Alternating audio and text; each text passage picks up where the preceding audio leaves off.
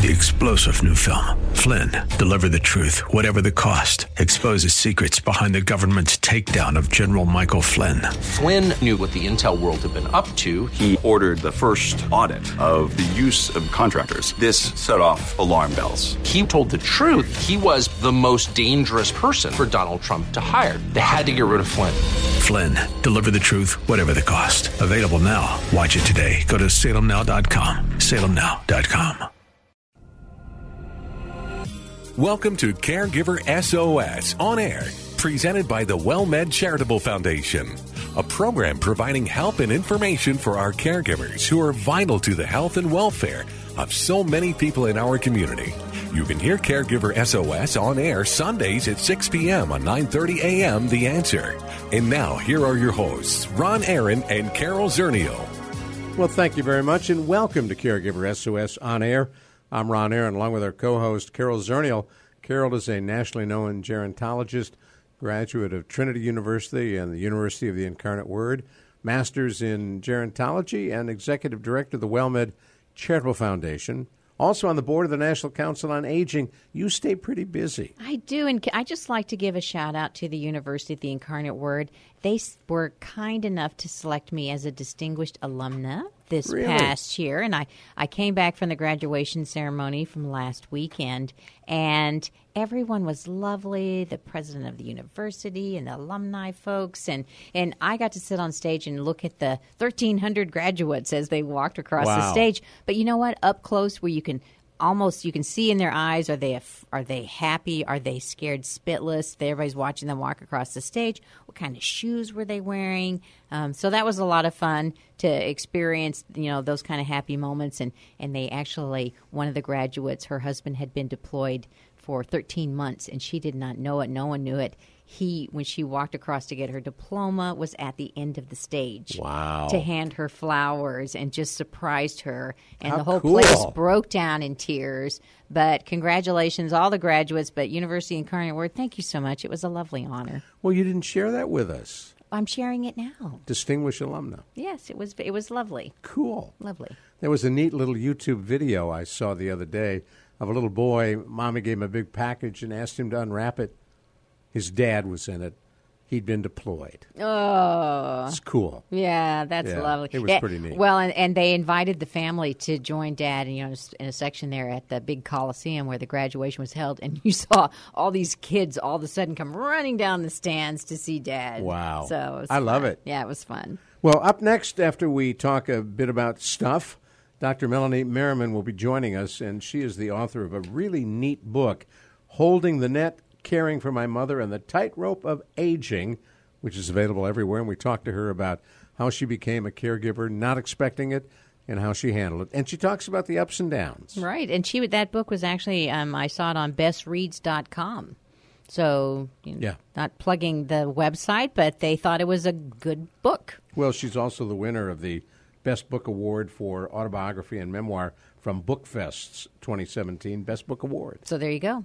That's pretty cool. That's cool. how she got to be on the show. Now, before we get to her, talk to me a bit about medical marijuana, which is becoming more and more in the news. Well, we are hearing a lot more about medical marijuana, and I can count more people I know personally who are now prescribed medical marijuana because I fall into that age group of 50 to 64 year olds who are much more likely to use it. And I think, you know, as caregivers, there was an article not long ago in the New York Times that where I was looking at this increase in medical marijuana, where the gentleman, you know, and hi- his he was taking care of his wife who had Alzheimer's, and he gave her a hit every day, and he took a hit every day, or actually sort of morning, noon, and night. You know, once in the morning, once in the middle of the day, and once at night. And he said that's got them both through, calmed her down, calmed him down. Life was much better. Ate a lot of chocolate chip cookies. Probably so. Um, but, you know, the interesting art, uh, news in this is our friend Paula Span that was writing about it in the New York Times is that is becoming very, very common. So common that in one community in California, there are so many people in the neighborhood that use the local dispensary that they send a bus. to go pick them up, to bring them to their store so they can get their refill. How thoughtful. Which, you know, it took a lot longer for the prescription drugs in the grocery stores to go do stuff like that. Exactly. Although you can now from HEB and I, I suspect other pharmacies get your prescriptions delivered. Yes, yes, you can. So, you know, the what people, the caregivers need to understand about medical marijuana is there's it's only legal in 33 states. It's not everywhere. It's still not legal in federal law um, in most. Well, I can't say in most countries. It's only the federal law. So there's a little bit of a enforcing disconnect. it at the But they're not enforcing it. But there's also very little research because it has been an illegal substance for so long, and research was not allowed to be done with marijuana. It was classified with it the same as heroin. Um, is that we don't know where is it the most effective, right? So we don't know what kind of pain it treats the best. We don't know if it helps us sleep better. The jury's out on that. We don't know what the dosage is. Is it, you know, how often do you need to take it? Uh, and we don't know a lot about, you know, there are quite a few brands and types of marijuana, and it comes in, as you mentioned, cookies, brownies, vape it, do all kinds of oil, salve. Um, you can rub it on your skin. So it comes in a lot of different forms. And so we just don't know that much about it. And in the medical world, there's um, some skepticism, I think, uh, for the the growth of it. And, it. and dizziness is a real problem, right? So the big big things, side effects, are dizziness uh, that can lead to falls, which are very bad, right. and then an increased risk of motor vehicle accidents. I believe that's the same risk for people of any age. Uh, in particular, with marijuana use, uh, and so we don't want to know what happens long term.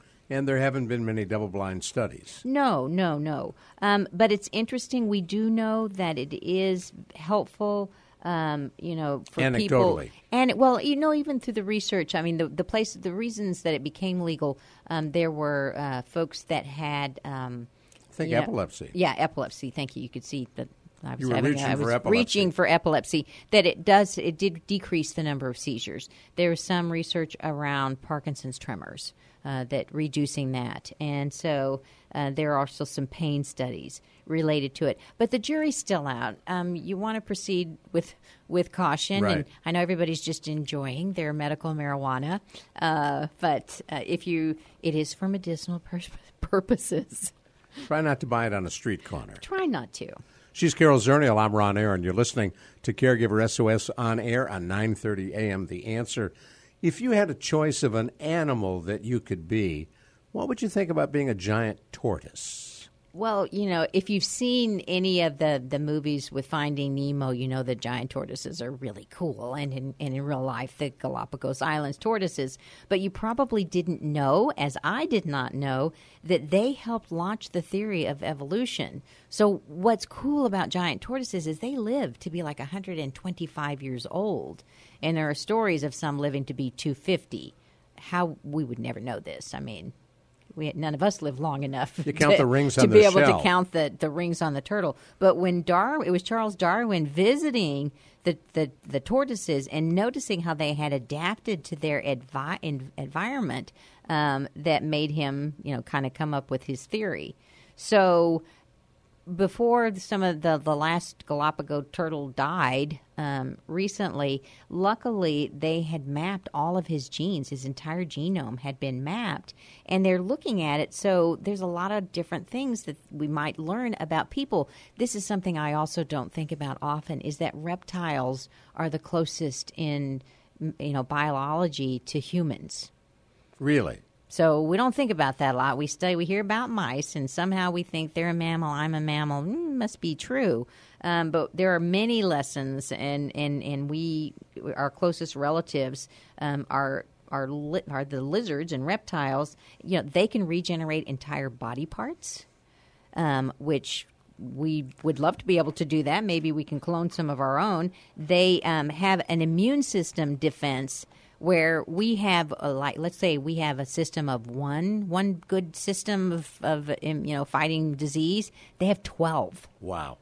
so and they don't get cancer and, which is another reason they live to be 125 so they have tumor suppression immune defense dna repair energy regulation Now let's think about that space force in deep space. They can also, a lot of reptiles, you know, they can shut down their biological function to just the bare minimum, like hibernating, so that they don't expend any energy. So So, we could Mars do space and- travel. Yeah. yeah, the tortoises are going to Mars ahead of us. Wow. I hope they find the water by the time they get there.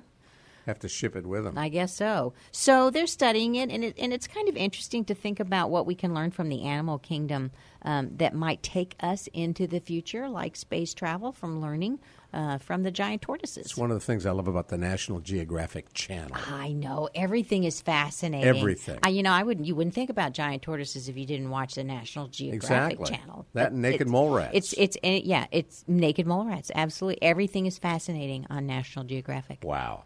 Now, here's something that every single human being, at least in this country, thinks about this time of year diet and weight loss. Diet and weight loss. And come January 1st, 2nd, 3rd, or 4th, TV's filled with lose weight now. I know. Oh my gosh, you're just overwhelmed with it. So here's the good news the New York Times has put together the skinny on diet and weight loss. And I'm going to share it with Ba-boom. you. Ba-boom, yeah. I'm going to share that with you right now. So people vary in the way they respond to dieting. We know we all know 20 people who have tried dieting and, they, and the results have been varied Right. right? Um, there is nothing new in the diet universe. They just keep relabeling it. So all the different diets. I don't know what the latest fad is right this second. There's second. gonna be one. but there is one. It's on the TV right now. They're selling it to you. It's not new. Nothing new. Um, diet studies are insanely difficult. So among doctors, low carb, high carb, you know, high protein, Low fat, no low fat, fat, no fat. fat, blah blah. They do not agree. Doctors don't agree on this, so know that. Um, dieting for better health is not the same thing as dieting to lose weight. Oh. Those are different diets. If you are diabetic and you are controlling your diet because of your diabetes, that is different than if you are obese and you are trying to lose weight. So think about that as you're selecting your diet. Um, and you know, the bottom line is that you know we don't we don't understand everything that makes us gain weight. We don't understand everything over the last century that has caused all of this obesity, right? So we do have bigger portions. We do eat more sugar. People go, ah, it's the sugar. But then other people are saying, no, it's the processed grains. We're not eating real food anymore. It's like we were talking about deli meats. You know, um, it's the processing. So the more natural foods. Uh, and so it, we could call it maybe pe- everybody quit smoking, so now they're fat. They used to smoke the whole first half of the century, or maybe the last hundred years. I was one of 'em. Uh, and people gain weight when they give up smoking. So I'm I'm here to reassure you that we just don't know, and you can continue to be confused. It's what Robin everybody Eichhoff, is. who uh, used to co-host WellMed Radio with me, and you know Dr. Eichhoff. Yes. Uh, when she goes out to dinner, she orders a to-go box with her meal. Meal comes, she cuts it in half, puts half in the to-go box. Well, see, and I do it the opposite way. I plan to eat half the meal, and I will select half and enjoy it, and then get the to-go box. Because I would feel cheated if I got the to-go box first. Because I don't know, my mood might change. I might want to eat more of the scalloped potatoes right now and save the cranberries for later. Ooh, cranberries out of a can. Uh, of course, not out of a can. Yeah, I actually I like the cranberries in the can. Yeah, I do too. Wow. Carol Zernial, thank you. Up next, Dr. Melanie Merriman talking about caregiving for her mom and how that worked out. Right here on Caregiver SOS on air with Ron Aaron and Carol Zernial on 9:30 a.m. The Answer. You ever wonder what you can learn from listening to Well Med Radio? Hi, I'm Ron Aaron. Our co-host Cora Juke is here, nurse practitioner. What can folks learn from Well Med Radio? You know, we talk about a lot of things such as chronic disease management, how to manage your diabetes, your blood pressure, but we also talk about social issues such as what WellMed offers and what you can do to improve your health and improve your life. You can catch WellMed Radio Sundays at 5 p.m. on 9:30 a.m. The Answer.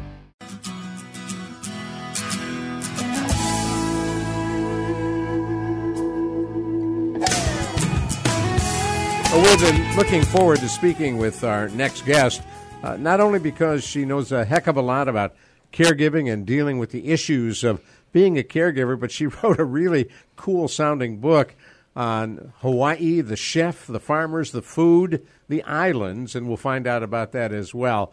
Melanie Merriman, Dr. Melanie Merriman, a PhD, joins us on our Caregiver SOS on air hotline. I'm Ron Aaron, along with Carol Zernial. And Melanie, thanks for coming on board. Well, thanks so much for inviting me to talk about this important topic. And the title of your book really says it all Holding the Net, Caring for My Mother on the Tightrope of Aging. Talk to us about that. Well, I uh, I wrote this book primarily because when I was sort of finished with my caregiving after my mother had died, I looked around and saw that there were so many people who were not only dealing with caregiving but facing the same kinds of frustration and fears um, and challenges that I was facing in caring for my own mother.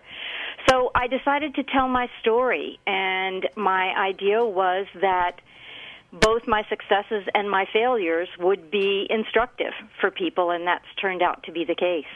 And when you became a caregiver, how did that happen? Well, uh, basically, my mother got older. Uh, what a surprise, right? Um, it's actually one of one of the messages that I bring that sounds so obvious that aging is one of these things that only goes in one direction. Uh, but we tend to forget that. We don't pay attention to it until it's really too late. So my mother was very healthy, very active, very independent, and able to live very well on her own until she was close to 80. Um, uh, actually, into her 80s.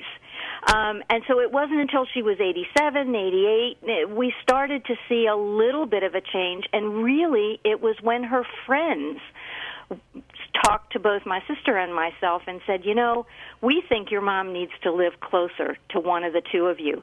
And it still took quite a while for us to really see the changes in her. So how did we become a caregiver? It was kind of by surprise and somewhat reluctantly. Um, but we began to see that my mother was on what I have come to call the tightrope of aging. This period when some of the things that used to be very simple for her to do, bathing, dressing, making a meal, had become really precarious for her to do. And every day was really uh, a little bit like walking on a tightrope. Well, uh, you know, you caught me when you said the word that you kind of wrote about your successes and your failures. And there are a lot of people who would rather say, you know, I did this right, I was a great caregiver, and just talk about all the things that they did. Um, so I'm interested. You know, could you give an example um, of, of of a failure, and why is it you want to talk about the failures? Well, I, I think one of the reasons that I really want to talk about them is because I came to caregiving thinking that I had a I, I had great background for doing it. I had been working in the field of hospice care for many years. Um, I knew a lot about aging. I knew about illness. Uh, I knew about our healthcare system, um, and even I was really humbled by the experience. And so, one of my messages is nobody knows how to do this right. You learn by doing it, but we need to share our experiences as well. I think one of my major failures was that I didn't utilize the professionals that were available to me as much as I should have. Um, it was almost by accident that um, I ended up having a conversation with my mother and her physician, the three of us, about giving up driving, for example. It had not occurred to me to actually um, solicit his advice on that. But it came up while we were uh, on a regular visit uh, to him. And he was so helpful in explaining to her things like the way that her reflexes were not what they used to be, and really giving her um, statistics about older people who are driving and getting into accidents and hurting other people, which is something she really didn't want to have happen. And by the end of that visit, she was ready to give up her car. It was her choice to give up the car. This is one of the things that I think families struggle with, and others other things they struggle with, like ha- helping parents to m- understand that they really do need to move out of their homes or that they need to modify their homes. These are times when having an outside professional who can be the bad guy and let you be the caring son or daughter um, or friend um, can really, really be helpful. It's and I always recommend to people that they think about using what used to be called a geriatric care manager, and now they're called aging life care experts. And you can go online and just Google aging life care expert and find one in your community. Um, and they can be so helpful in really facilitating those difficult conversations. Now, hold that thought. We're talking with Dr. Melanie Merriman. If you've just joined us, you're listening to Caregiver SOS on air on 9:30 a.m. The Answer. I'm Ron Aaron, along with our co-host Carol Zernial. And you said something uh, about not reaching out to and getting the help you needed early on. Uh, we've done hundreds and hundreds of interviews with caregivers like yourself, and almost all say the exact same thing. I wish I'd only known. Well, that that takes me back to what I said earlier about it, it sounds like such a such a ridiculous message, but the message when I'm out speaking around the country about this topic is here's what you have to remember. Aging only goes in one direction. so, you know, we're all going to get older. Your parents are going to get older, and you need to start talking well before people are really declining, either physically or mentally, about what are you going to do if such and such happens. And it's just so much easier to have the conversation if you use that if instead of a when. Because nobody really wants to think about it actually happening to them. But you can use the if. You can use sort of scenario planning. Uh, you know, what if it turned out that you couldn't go up and down the stairs anymore? What what should we plan now so that you can still live the life that you want to live even if you can't go up and down the stairs or even if you can't drive your car? Because it turns out there are lots and lots of options. There are ways you can modify your home. There are car services. There are senior transportation services. But you need to be prepared and lined up with those kinds of things ahead of time. Well, what I like about what you're saying is that it changes um, the conversation from a big, heavy conversation where we're going to sit down and go through everything and plan for the future to if you just took those questions you ask, you know, and sprinkled them in conversations across a period of time, you know, where you notice, like, oh, I live in a you know, my house doesn't have any bedrooms on the first floor. You know, neither your house nor my house. We don't have bedrooms on the first floor. What are we going to do? You know, when we can't go up and down the stairs, and you know, and then maybe the next time, I don't know what I'd do if I couldn't drive. If you couldn't drive, mom, what would you do? You know, and, Mm-hmm. and kind of sprinkle those conversations, get some answers. Maybe throughout that, you'll get some gears turning in your family, and you will certainly learn some of their preferences, little gems that I would much rather learn in a non emergency situation uh, where I can call that information back up. I've already asked that question, but I think it's a great approach to really some basic questions and think of it not as one giant conversation, but over a period of time, getting gleaning that information. Now, Melanie, you mentioned that uh, your mother's friend said that she really needed to be living closer to you uh, and or your sister. What's the geography? Where was she? Where were you? My mother was living on the west coast of Florida, uh, just north of Tampa. Uh, I was living in Miami, Florida, and my sister at that time was living in Washington, D.C., but on her way to moving to um, a coastal town in North Carolina. And as it happened, uh, my mother ended up moving to the North Carolina location. And that was something you all negotiated? Yes, it, it was. It, it actually was really interesting. My my mother and I had been very very close um, since I was young. My sister and my mom, uh, not so much. Um, and so it was kind of a surprise to both my sister and me when my mother said, "Well, if I ever had to move, I would move near Barbara. That's my sister in North Carolina." I don't really know why she made that decision. But it going back to what Carol just said, those are the kinds of things that you can have conversations about very far in advance. Gee, what if you were ever going to move to live near one of the kids? Which one? You know, what what location do you think suits you better? I think part of the reason my mother chose North Carolina is that it was just a smaller town and more comfortable for her. I think Miami was frightening. You know, it was a big city, and she just couldn't imagine herself living there, even though it was close to me. Um, and I think in another way, she saw it as an opportunity to get closer to my sister as well. Or maybe she always liked your sister better, but you didn't know. maybe that's true. No, I don't think so. well, that's another thing I don't want to think about. exactly. Well, you know, the other point that you know I think that you make um, is it doesn't really matter what kind of expertise that we we have. Um, our good friend Dr. Jamie Huysman, you know, talks about how you know, the whole family they become Larry, Moe, and Curly, the Three Stooges. You know, they're all licensed therapists, but when you know somebody gets sick or there's a caregiving situation, you know, everything goes out the window, and they're trying to piece together some sort of answer uh, to the question and, and, bumping into each other. So, um, asking for help, finding out where the help is, getting the help early. Uh, is so important to not uh, kind of doing the, the long run, and caregiving is definitely a marathon. Now, we're going to come right back to you and talk to us a little bit about long distance caregiving, which you were then involved in with your mom in North Carolina and you in Miami.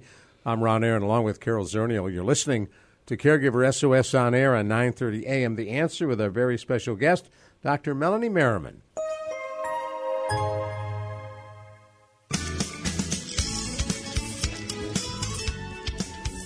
But we're having the very best conversation with Dr. Melanie Merriman. I'm Ron Aaron, along with our co-host Carol Zernial on Caregiver SOS on air.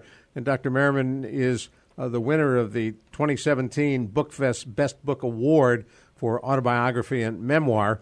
Her articles and essays have appeared in the Washington Post, ThirdAge.com, and one of our very favorite sites, NextAvenue.org. And as I'd mentioned at the very top of the show, uh, you're the co-author of Merriman's Hawaii, the chef, the farmers, the food, the islands, a cookbook with stories about your brother-in-law, Chef Peter Merriman, and you got to sample some incredible food, right? Yes, indeed. so tell us about long-distance caregiving. When when we were chatting a moment ago, uh, your mother made the choice of moving to North Carolina, living. Uh, did she move in with your sister Barbara, or just live near her? No, my mother was fiercely independent, had always said she would never live with either one of us, and we were fortunate that she was able financially um, to have an, a, an apartment in an independent living community. So she was in an adult congregate living facility with her own apartment, but it was just five minutes away from my sister's house. And how did you deal with then the, the, the long distance caregiving? Well, honestly, uh, you know, I don't know. I, I know it's hard, it was hard for my sister to be there every single day and be the one who was answering the phone, you know, at least once a day for some need or another. But I think it is also difficult for the caregiver who is at a distance because you just never really know what's going on. And so for me, it was just always in the back of my mind. Every time the phone rang, I was worried that it was some sort of a crisis, etc. And one of the things that I tried very hard to do, first of all, was to stay in touch with my sister and make sure that she felt supported. Eh, of course, I stayed in touch with my mother as well, but I really wanted to make sure that my sister felt supported as a caregiver.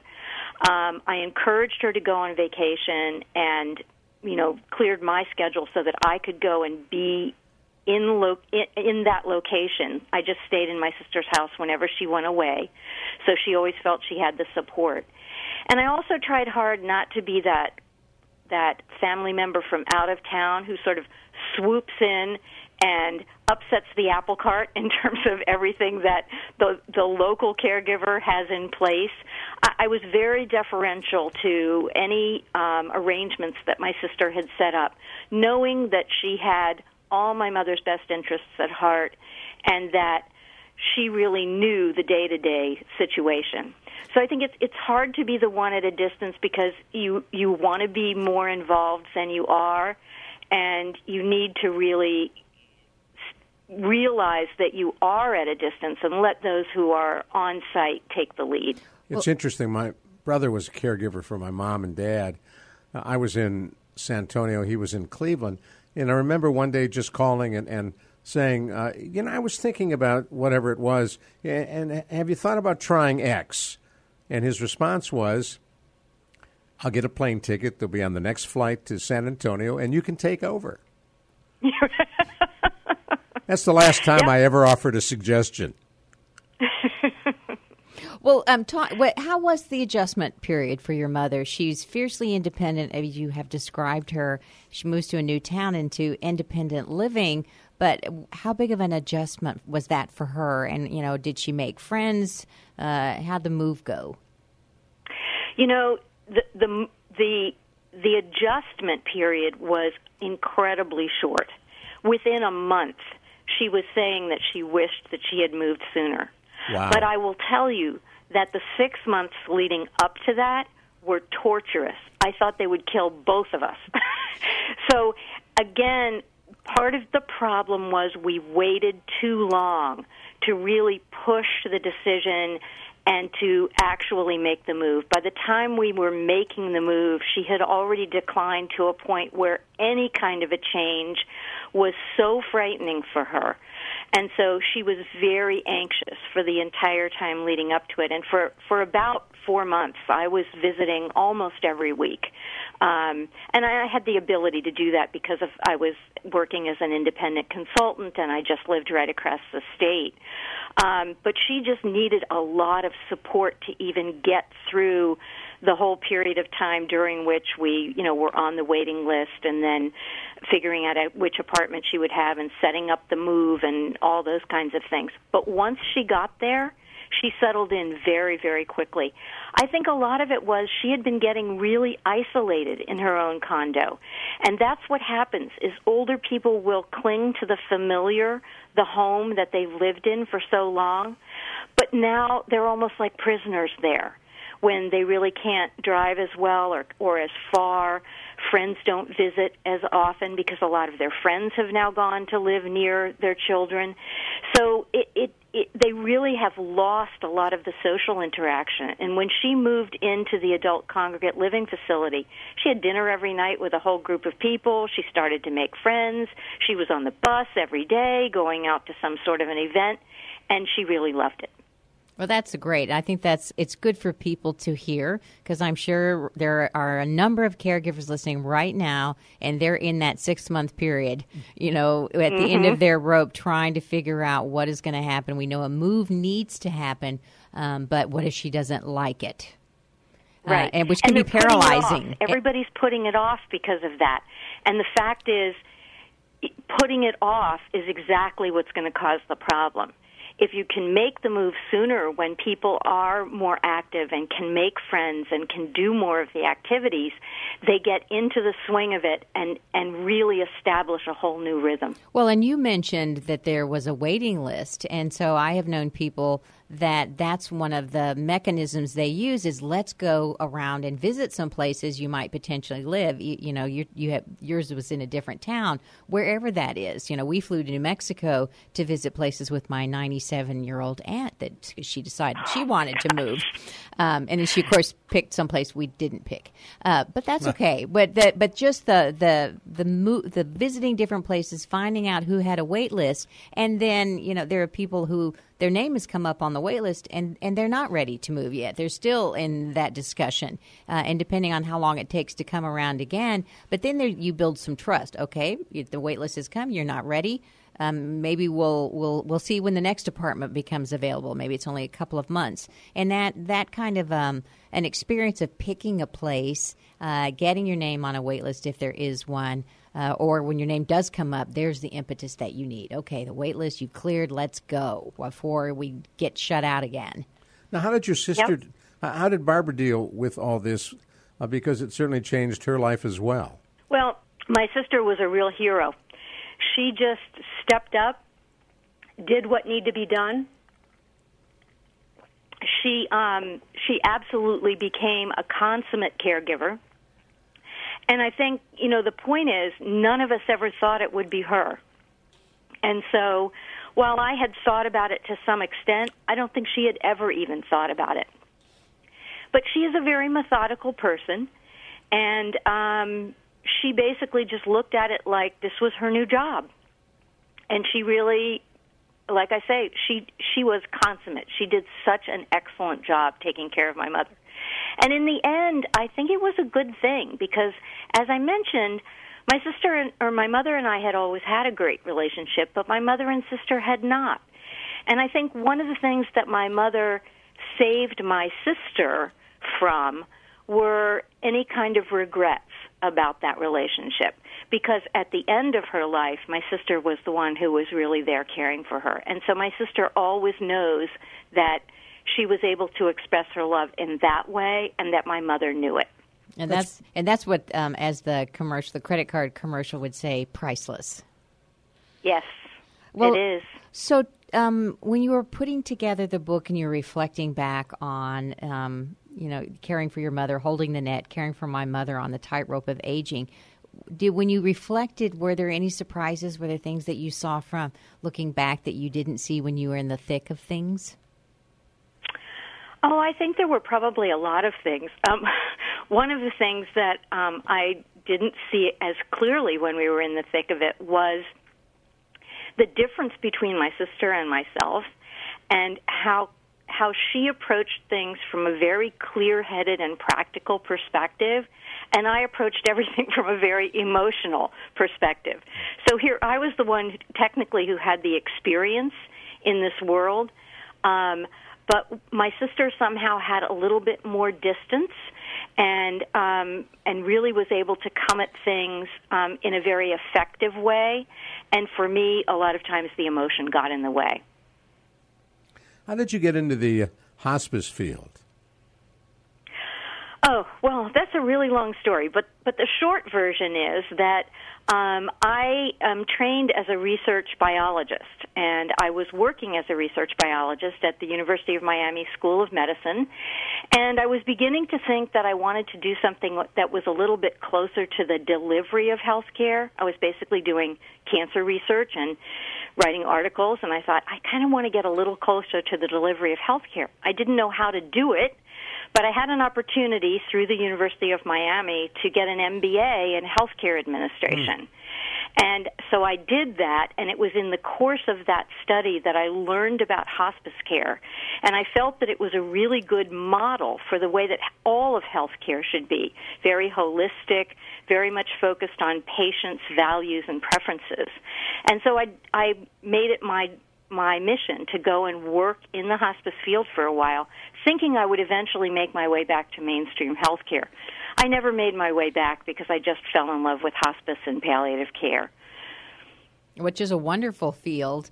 I think I think that there are many people that would believe if they could integrate the philosophy of hospice and palliative care way earlier, just throughout medicine, yeah, the mainstream a, medicine, we would have a better system.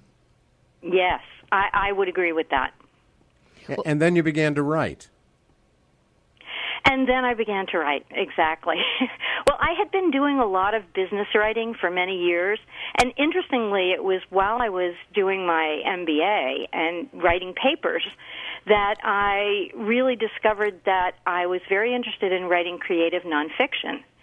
Um, and it wasn't until really after my mother died that I eventually took a creative writing course um, and by that time, I really had decided that, that this was a topic I really wanted to write about. As I said, once I was sort of finished, I, I looked around and saw so many people who were struggling in really so many of the same ways that I was struggling. And I thought, if nothing else, let me write my own story in order to stimulate discussion. We need to be talking to each other about this, um, sharing our experiences, if for no other reason than we all need to feel a little bit less alone in, in doing this.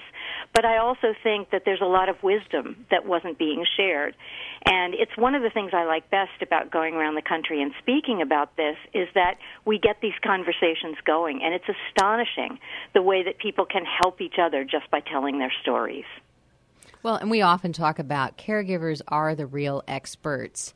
And so, somebody who has That's already so walked true. walked that mile uh, and given respect to the family caregiver, um, and to get that glean that expertise, that special powder that really does clear up the skin, um, that trick for getting mom to go to adult daycare, uh, those kinds of things can be very helpful. So, Melanie, we are flat out of time. How do people get a hold of your book? My book is available anywhere books are sold.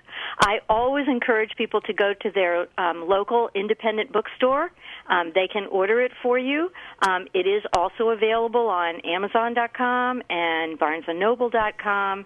Um, essentially, anywhere books are sold, you can get hold of my book. Melanie Merriman, author of Holding the Net, Caring for My Mother on the Tightrope of Aging. Thank you so much for joining us. Thanks again for inviting me. Oh, sure. And I hope we talk again soon. Take care.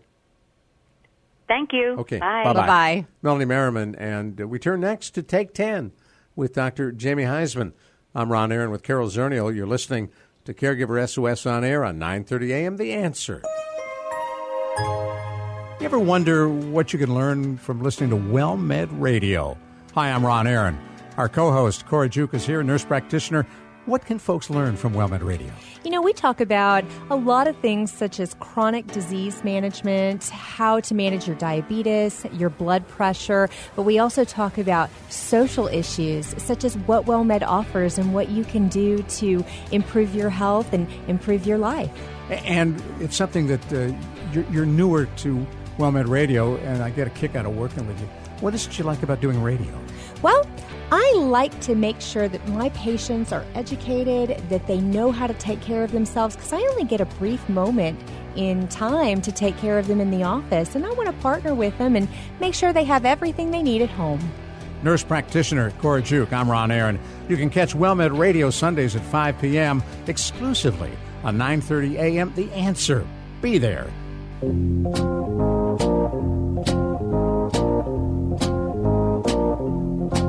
Well, we're delighted you're here for the end of Caregiver SOS on air because we cap each show with Take 10, where Dr. Jamie Huysman, a nationally known psychotherapist, expert on addictions and caregiving, joins us on the Caregiver SOS on air hotline.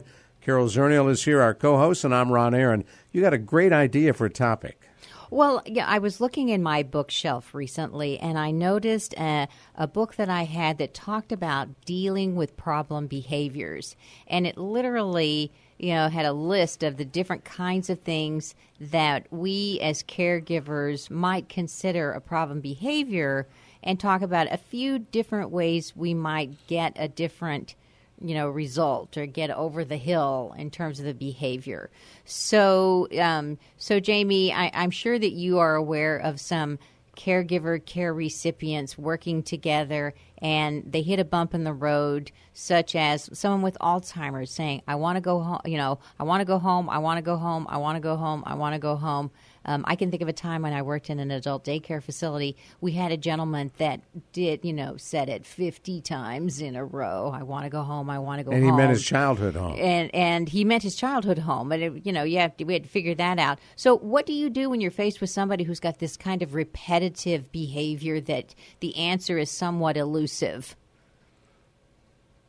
That's a great question, Carol. And uh, I would say that first things we have to look at this particular person through the prism uh, or the eyes, if you will, of uh, of the three-legged stool: medical, psychological, and social. So the first question I always get to when I'm working with somebody or a caregiver is: Is it a medical issue that this particular person's obsessing? Uh, anxiety, depression, you know, guilt, what is going on from a medical side? Because once you get somebody to their primary care physician or the neurologist, you may find out this is a medication issue or medications can be adjusted or there, something's contraindicated. So th- that's the first order of concern is, is actually look at the medical situation. And I think that yeah, that's that's a great um, suggestion because we're hearing I want to go home, and we're not thinking that there may be an underlying medical cause necessarily for the you know the reason this person is agitated. Absolutely, and we know that the agitation, dementia is the disease that affects the brain, and the, and the brain controls our behavior. So, well, in a, in a, in a, in a good example, and memory is going to be affected. Right, and and I'm just you're helping me realize a good example is that's my own mother um, had some you know behaviors, and what we realized was that she had sciatica when she could communicate with us. She would say, "I'm having a bad day," you know, "I've got a lot of pain in my lower back, my leg," um, but actually she had Alzheimer's. She couldn't communicate that, and so that sciatica you know, was expressed in some really strange, angry behaviors because she just needed an aspirin. How did you figure that out? Uh, you took some sleuthing. I mean, it wasn't something that was obvious. So that was something where the behavior was one thing, but the answer was really a medical issue that she was not able to communicate. Wow, that is fabulous the way your family pulls together and, and actually looks at this and helps the listening audience with your personal examples. Um, I, I so think that that's, that's spot on. In fact, what that does, it triggers me in my mind to say that you must be a, how do I say, I know we're all sort of dysfunctional families. I certainly come from one, but yours coming together around your mom seems to be that you, you found your, as best you could, your two legs, your equilibrium. Because as we deal with disruptive behaviors or difficult behaviors or obsessive behaviors or, you know, what, inappropriate behaviors, whatever behavior it is, we have to be on two feet. I mean, the, the medical response, and I'll get to the psychological and social, but the medical uh, response, nothing can happen unless we ourselves are okay and taking care of ourselves and not able to take this personally. Meaning, we can separate, let's say, your mom and the Alzheimer's from each other. That beautiful person who I met and knew and know and and and loved, obviously, with you until she passed. She also had Alzheimer's, and you, people have to really understand which is talking to me. It's not that beautiful mom that, that was always there for you. It's the disease speaking. But to understand that and those disruptive behaviors, we really have to be taking care of our own selves and not jump into that trap and bite the bait. Now, if you've just joined us, you're listening to Take 10 on Caregiver SOS on air on 9:30 a.m. The Answer. I'm Ron Aaron, along with Dr. Jamie Huysman, and Carol Zernial is here as well, our co-host. And Dr. Jamie, uh, are, are there similar patterns of disruptive behaviors from family to family to family? They fall into the categories of repetitive questions, or I want to go home, or wandering.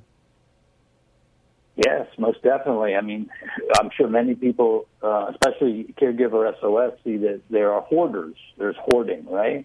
Right. And um, the, with with with swearing, I mean, there's a repetition around that. There's pacing, people just just walking up and down.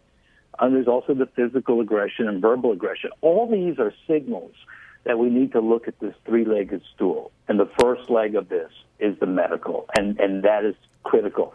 The psychological is also critical. The caree may not feel safe. Uh, first things, again, on the psychological side, hate to keep coming back to it, but it's going to be the same deal. We have to be taking care of ourselves. Nobody who has Alzheimer's or dementia wants to be with a caregiver that is fearful, anxiety driven, uh, you know, and dealing with a huge amount of stress and is on one leg. They want to feel safe in the whole process. Well, and so I it's think very important for it. the the question we started with, I want to go home, often can be, I don't know where I am. You know that that I'm not. I, I'm uncomfortable. I don't know where I am. I want to go home. I don't recognize this place, which is a feeling of being unsafe, and that falls into the psychological area. So, you know, recognizing the psychological piece, the feeling of unsafe or scared, um, and helping to reassure them, and that can be something you know, very simple, uh, uh, an object, or some giving them something that they recognize that may, you know, that's where a pet, a stuffed animal, a doll, uh, something like that, when uh, that someone have, with dementia might have, that might take their mind off of being in an unfamiliar place. Absolutely. And the caregiver has to understand what we say often in our show here again that we become most controlling in our environment, like to your point, uh, Ron, the, the you know repetitive behavior, when we're feeling out of control in our mind. And so, if a person is increasing in these agitated, disruptive behaviors, or, or these ongoing sort of somewhat pathological behaviors like hoarding, you know, we have to understand they're really out of control in their mind. And to, to Carol's point, we really have to see what in the environment is creating this out of control behavior to allow them to feel safe. Right. So that was medical and psychological. What was that other leg of the stool? Social. And I think social is extremely important to bring up, especially if it's somebody who has agitated or disruptive behavior. Because to me, again, we all say to our moms and dads or brothers and sisters, we're not going to put you in the skilled facility ever, right? That's the, the, the mantra. And then all of a sudden, we don't until we have to. I believe that we really need to look at skilled nursing and residential settings deeply around the social programming. How well is the social program? You know, how does it keep persons safe? Can they cognitively meet it halfway and respond? I'm just saying this to our listening audience, all who I know want to keep their loved one at home, but the social side of being home will create much more disruptive behavior if you don't have a good social program and don't have a good, uh, you know, safe environment and milieu that a person can live within. Now, what would be a good social program? Well, I, I, can give you an example of a gentleman that I worked with in Florida on in the Alzheimer's program, um, and he was incredibly disruptive at home. This was a gentleman that when they, his wife went to the grocery store, she would go take a nap, and he would take all the cans out of the cabinet and open all of them. I mean, hundreds of dollars of food that he would waste just opening cans wow. so that she didn't feel like she could go to sleep or take a nap. Um, he would throw all their clothes into the river that ran behind their house. He'd just go in the closet, get their clothes, and chunk them into the river. You know, so he didn't have good structure in the home. It was just the two of them.